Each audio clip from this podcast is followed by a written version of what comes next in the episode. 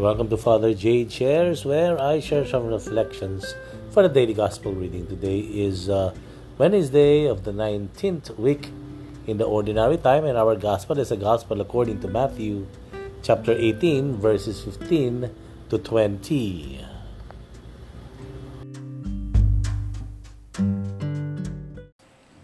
Noong panahong iyon, sinabi ni Jesus sa kanyang mga alagad, Kung magsala, kasala sa iyo ang kapatid mo, puntahan mo siya at kausapin ng sarilinan. Kapag nakinig siya sa iyo, ang pagsasama ninyong magkapatid ay napapanati, napapanauli mo sa dati at napapanumbalik mo siya sa Ama. Ngunit, kung hindi siya makinig sa iyo, magsama ka pa ng isa o dalawang tao upang ang lahat ng pinag-usapan ninyo ay mapatunayan ng dalawa o tatlong uh, saksi. Kung hindi siya makinig sa kanila, sabihin mo ito sa pagtitipo ng simbahan.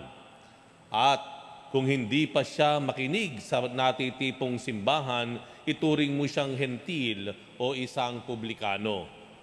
Sinasabi ko sa inyo, anumang ipagbawal ninyo sa lupa ay ipagbabawal sa langit at anumang ipahintulot ninyo sa lupa ay ipahihintulot sa langit. Sinasabi ko pa rin sa inyo, kung ang dalawa sa inyo rito sa lupa ay magkaisa sa paghingi ng anumang bagay sa inyong ah, panalangin, ipagkakalob ito sa inyo ng aking amang nasa langit sapagkat saan man may dalawa o tatlong nagkakatipon dahil sa akin, naroon akong kasama nila. Palagay ko po ay marami dito sa atin ngayon ang regular na nagsisimba, no? Meron dito talaga araw-araw, kada umaga nagsisimba. Kung hindi man umaga, meron talagang araw-araw, sa hapon o sa gabi nagsisimba. Tama po ba ako, no? Para tayong magkakaklase na. Pero ang tanong ko, may kilala po ba kayo sa mga nakakasama nyo sa misa? May, may kakilala po ba kayo? O may bago ba kayong kakilala? Baka naman po limang taon na kayo nagmimisa rito o sampung taon, yun at yun pa rin ang kasama mo. May bago ka bang nakilala ng mga nakaraang mga buwan o taon na dati ay hindi mo naman kakilala pero dahil sa pagsisimba mo regularly, nakakakilala mo na, nakapalagayang loob mo na. Meron po bang ganon? Taas nga kamay na merong ganong karanasan, may nakapalagayang loob ma dahil sa pagsisimba regularly, na dati hindi niya kakilala. Bakit ko na nasabi ito? Dahil maliwanag po, yung sinasabi ng ating ebanghelyo, tayo po ay hindi nag-iisa sa ating paglalakbay, sa ating pananampalataya, hindi tayo nag-iisa. Kung makikipag-ugnayan tayo sa Diyos, ito ay nangangahulugan, tayo ay handang makipag-ugnayan sa ating kapwa. Kung may dalawa o tatlong nagkakatipon, naroroon akong kasama nila. Kung merong hindi nakagawa ng, ng atraso sa iyo, magsama ka pa ng dalawa o tatlo para ipag-ayos kayo.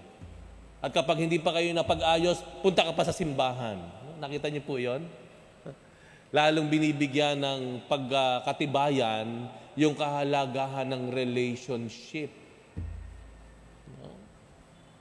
Ang tanda po ng paglago natin sa ating ugnayan sa Diyos, ang palatandaan po ng paglalim ng ating pagkilala sa Diyos ay nagkakaroon tayo ng bagong mga ugnayan or relationship. Kung dati kayo ay masyadong introvert, nagsisimba kayo, nag-iisa, no? uuwi kayo, wala pa rin kayong nabate kahit sino. Kahit nga yung kiss of peace, hindi kayo tumitingin sa mata. May ganon, ano? Yung hindi tumitingin sa mukha, hindi tumitingin sa mata. Yan. Aray ko, may tinatamaan po yata. Ano? Ay, may problema po tayo. Dahil maliwanag yung ebanghelyo na ang pananampalataya natin, kailanman hindi ka mag-iisa. Kaya nga po, isang uh, um, paglabag, ika nga, no? isang uh, uh, ah, counter-witnessing, nasasabihin natin, na ikaw ay nagsisimba, nakikiisa ka sa pagdiriwang ng sakramento sa simbahan, pero for the longest time, nag-iisa ka pa rin. Wala ka pa rin binabate. Hindi po ganun. Hindi nakadesenyo ang, ang misa. It is not just a personal devotion. It is a communal celebration.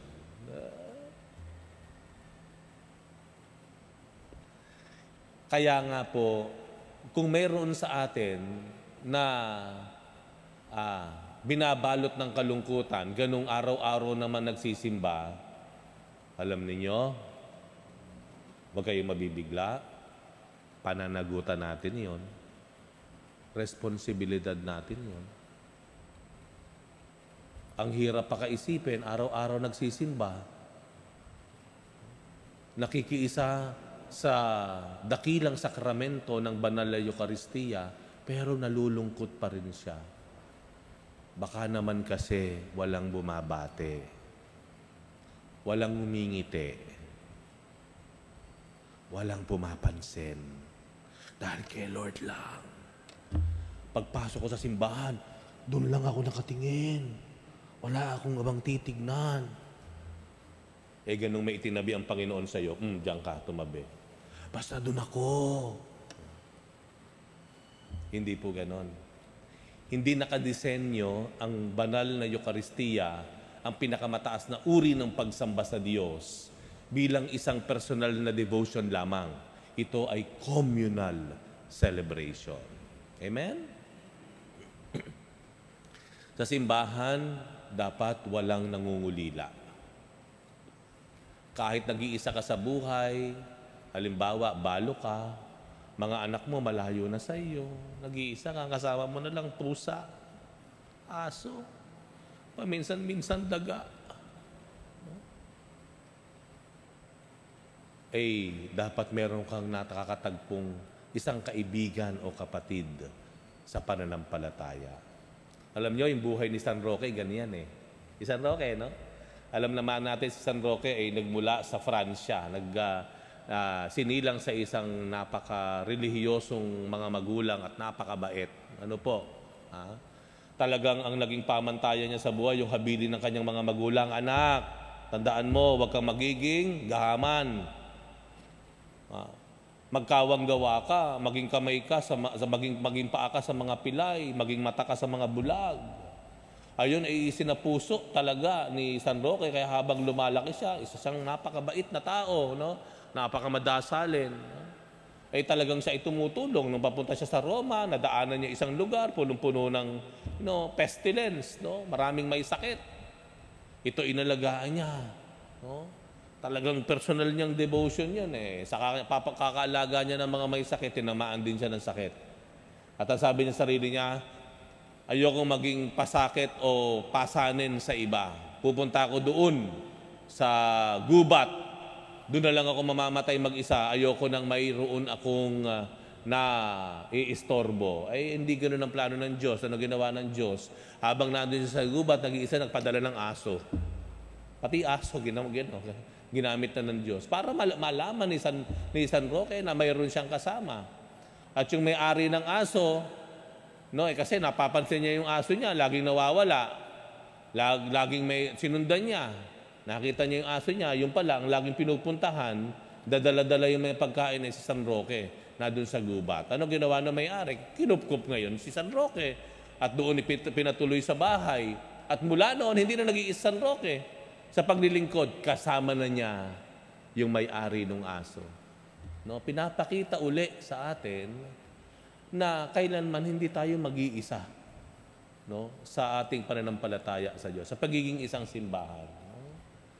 Yung ating simbahan, ng ating pananampalataya ay laging kapapalooban ng ugnayan. Ang buhay simbahan ay napapalooban ng ugnayan. Relationship. Kung mayroong dalawa o tatlo o higit pa na nagkakatipon, naroroon ako kasama nila. Paano natin isinasabuhay ang ating pananampalataya? Paano mo nakikita ang iyong sarili bilang kasapi, miyembro ng simbahan? Nagsosolo ka pa rin ba? Inilalayo mo ba ang iyong sarili sa iba? Nagsasarili ka ba? Nawa maging malinaw yung pagkahulugan ng ating uh, ebanghelyo sa araw na ito. Ang pagiging simbahan ay nangangahulugan ng ugnayan.